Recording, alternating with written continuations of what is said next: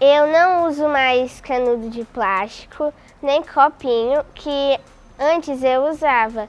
Aí também, tipo, às vezes a gente vai em algum restaurante, aí mandam tipo um, um copinho de plástico com canudo, só que aí a gente devolve os canudos e leva os nossos. Preservar a natureza. Tipo, eles gastam dinheiro, além de gastar com a natureza, eles gastam dinheiro justamente com o que não é para gastar, que é cortando árvores, pagando gente para ir para a Amazônia, até para cortar árvores, para fazer madeira, para fazer é, como é que vai, móveis. Isso é uma coisa que não pode fazer, porque acaba com o planeta. E onde é que a gente vai morar? Num lugar é, com muito lixo? Meu nome é Maria Clara, eu tenho 10 anos e eu estudo na escola Otávio de Farias. Não jogando lixo nas ruas, nos mares e nas praias. É, cuidar do meio ambiente e botar o lixo no lugar certo. Não abandonar os cachorros, os animais.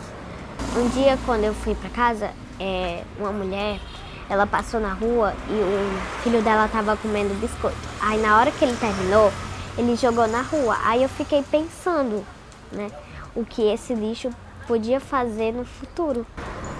É, os cachorros podem comer, morrer, as tartarugas.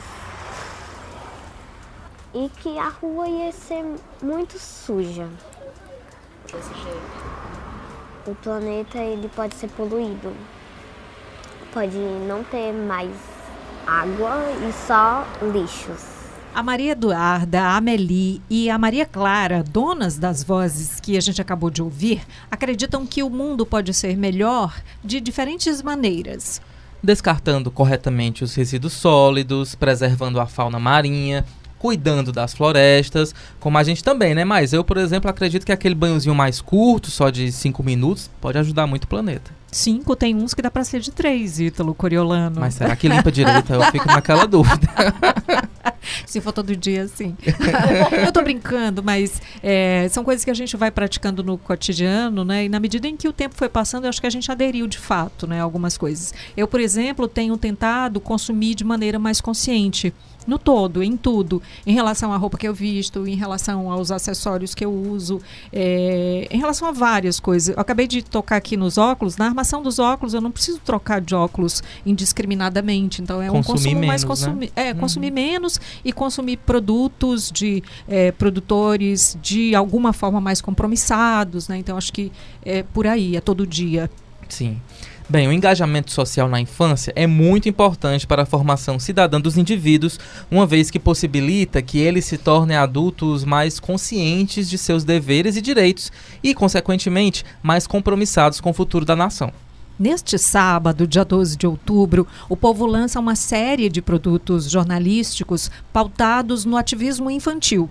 O projeto tem como inspiração a ativista ambiental sueca Greta Thunberg, de apenas 16 anos, responsável por um dos discursos mais marcantes na cúpula do clima da Organização das Nações Unidas, a ONU. Greta, assim como as crianças entrevistadas pelo povo, acredita que os alertas sobre as mudanças climáticas vêm sendo ignorados e que governos e pessoas precisam fazer muito mais, muito mais pelo planeta. Eu sou Italo Coriolano. Eu sou Maísa Vasconcelos e esse é o Recorte, o podcast analítico do o Povo.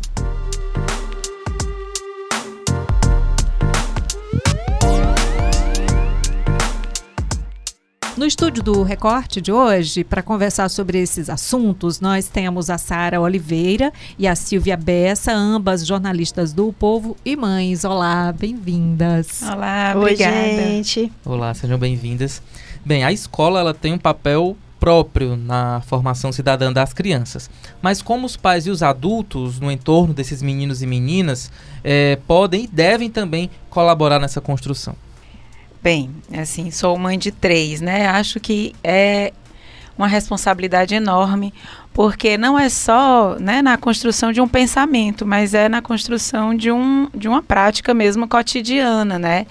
Assim, ao, ao contrário de outros assuntos, né, em que a gente é, é só é, é mais um, uma elaboração retórica, né? Assim, a gente, em relação à sustentabilidade e outros temas mais políticos, assim, a gente tem que se repensar, né? Pensar em que é que o nosso discurso e as nossas práticas, né? Assim, estão antagônicos, né? E tentar uhum. se ter humildade de reconhecer e se refazer de fato. Né? Então, assim, porque quando você ensina para os meninos, por exemplo, a importância do meio ambiente, a importância de um consumo mais sustentável, né? Ele vai te cobrar isso também. Sim. né? Assim, ele cobra, né? Então acho que é, é, um exercício, né, de coerência, um esforço mesmo, né? Assim, acho que tem uma coisa que a Greta diz e ela fala isso de uma forma muito enfática, com muita raiva e eu acho que ela tem todo o direito de ter raiva dessa geração, ter raiva da gente, é que a gente fracassou, né? A gente chegou até aqui.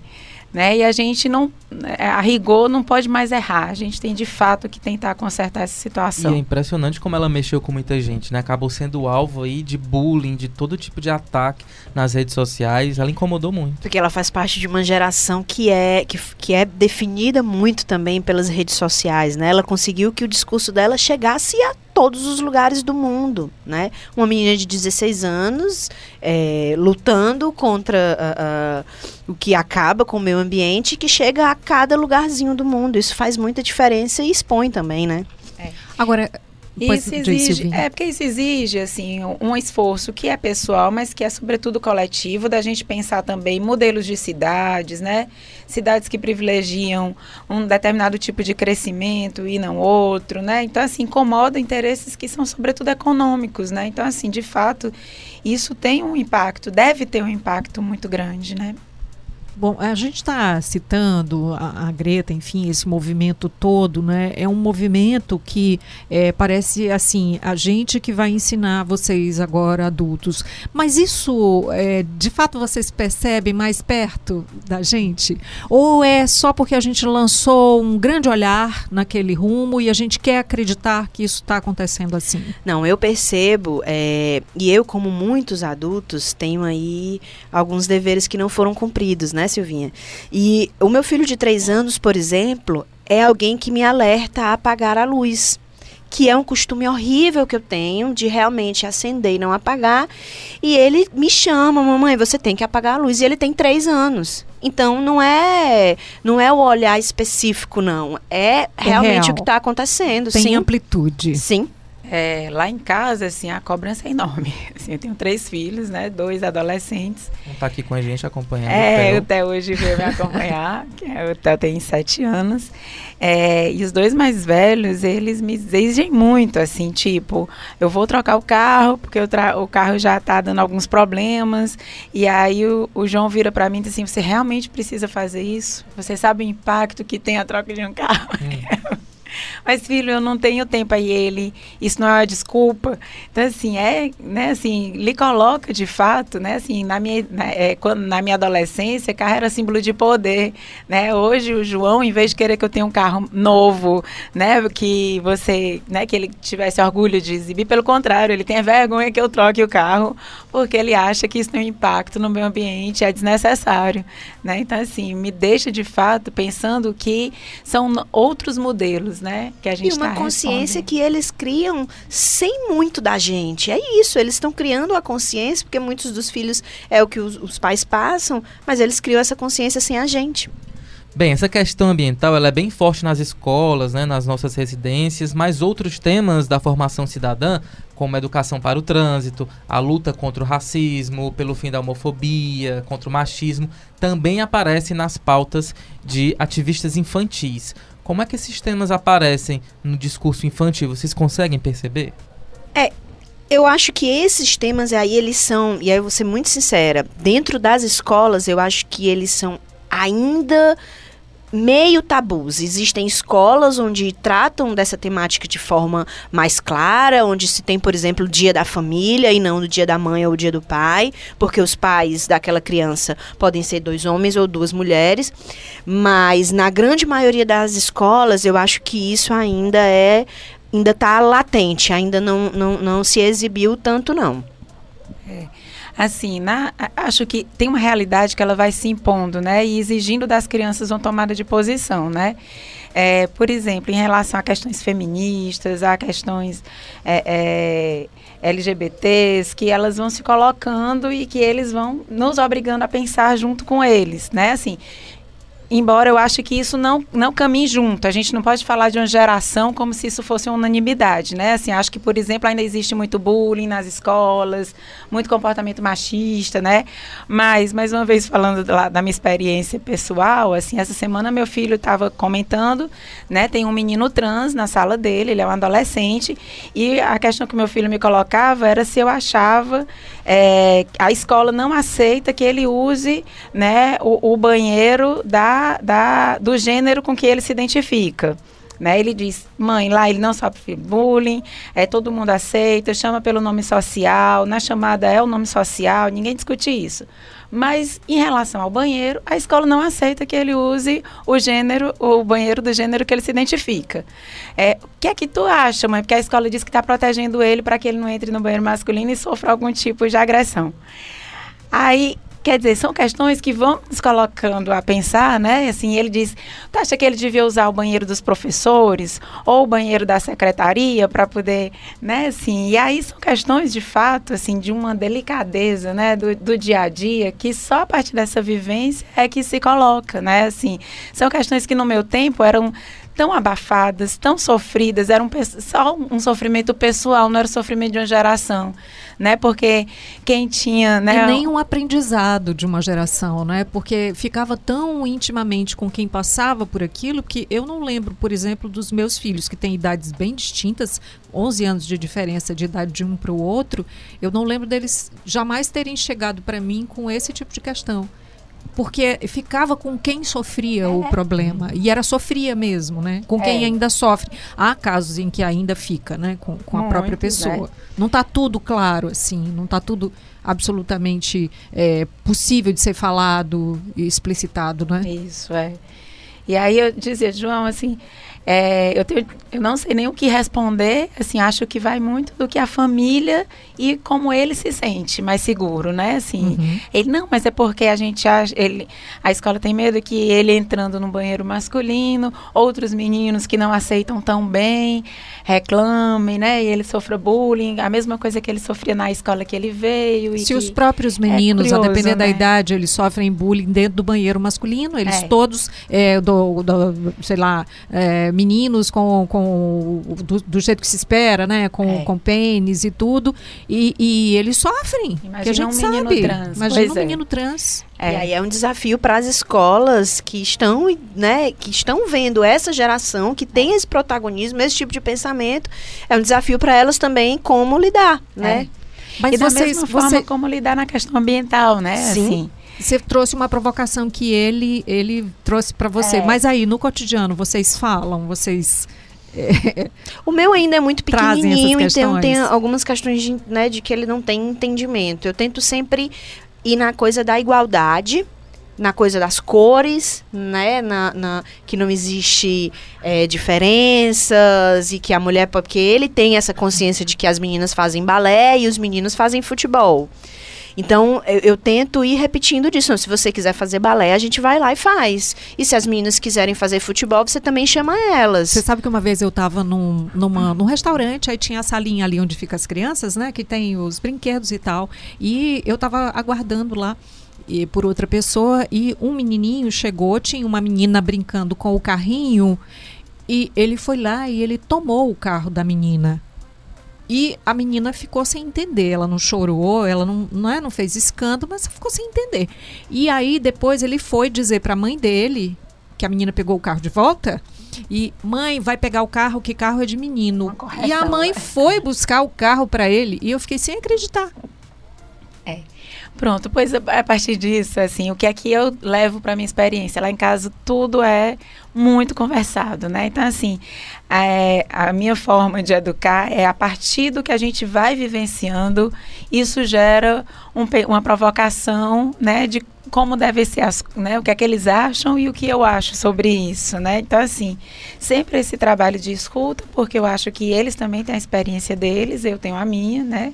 E sempre a partir das coisas que a gente vai vendo, a gente vai pensando Uhum. a partir disso. Se a gente vê, né? É, nunca eu trago uma provocação. Geralmente eu não trago uma provocação que não seja a partir do cotidiano, do que a gente está vivenciando. Sara, você é, realizou né, alguma das entrevistas desse projeto especial. Quais as falas das crianças entrevistadas chamaram mais a sua atenção? Ah, eu acho que a, a consciência política. Elas falaram muitas coisas lindas, assim, foram dias encantadores. Mas a consciência política do tipo, uma frase. Porque tem governo que prefere tirar a terra do índio para dar para quem cria gado, para o gado poder ter um pasto. Mas, tia, o gado pode comer o pasto normal, porque é natural da natureza. Você não precisa destruir para ele comer o pasto. E o governo é quem faz isso. Então, essa consciência política, outro menininho de sete anos.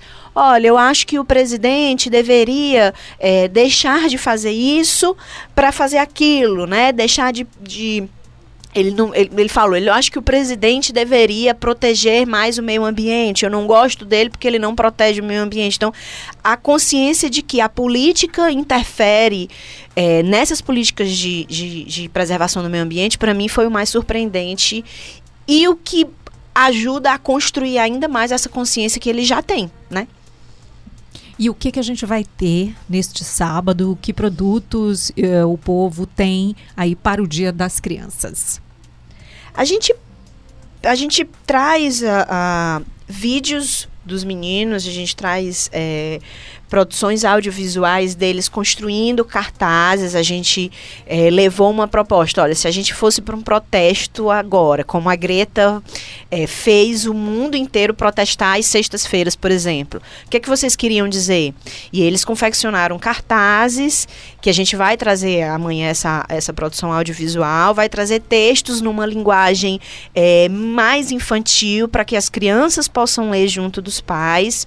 Ao longo da semana a gente teve é, programas na rádio, é, a gente teve o Papo de Mulher com a Maísa falando sobre a infância, onde a gente trouxe um pouco disso. A gente teve hoje o Revista com duas crianças maravilhosas também. A Duda e a Bia. A Duda e a Bia falando sobre isso. Ah, é, acho que, acho que é isso. E, na- e no domingo a gente tem uma matéria também, uma etc., que é tentando dar dicas de estratégias de como os pais podem estimular. Eu sou uma mãe, por exemplo, sou louca para fazer é, sele- coleta seletiva e eu não consigo. Por N motivos. Então a gente reuniu algumas dicas de mães que fazem isso, é, mostrando como é que facilita esse processo para os pequenos, né? Bacana, então. Muito obrigada. A gente Obrigada, que gente que agradece. Feliz Dia da criança. sim. Feliz. Dia da Criança. Feliz Dia da Criança para todo mundo. Muito obrigado O Ítalo ficou com uma carinha assim. Elas estão desejando feliz Dia da Criança para mim. Também, a minha criança está aqui muito viva, da Maísa também, a- porque a gente brinca na hora dos intervalos dos programas, né, mas tem uma criança viva aqui com a gente. Bem, antes de terminar aqui, a gente vem com aquele recado, não deixem de seguir o Recorte nos serviços de stream e também mandar o seu recado, a sua sugestão pra gente pelo e-mail podcast@povo.com.br e lá na parte do assunto você escreve recorte. Esse foi o episódio número do 165. A gente volta segunda-feira. Tchau. Roteiro e produção, Luana Severo e Isabel Costa. edição e produção, Bruno Melgácio. áudio, André Silvestre. coordenação de produção, Camila de Almeida. publicação e estratégia digital, João Vitor Duma.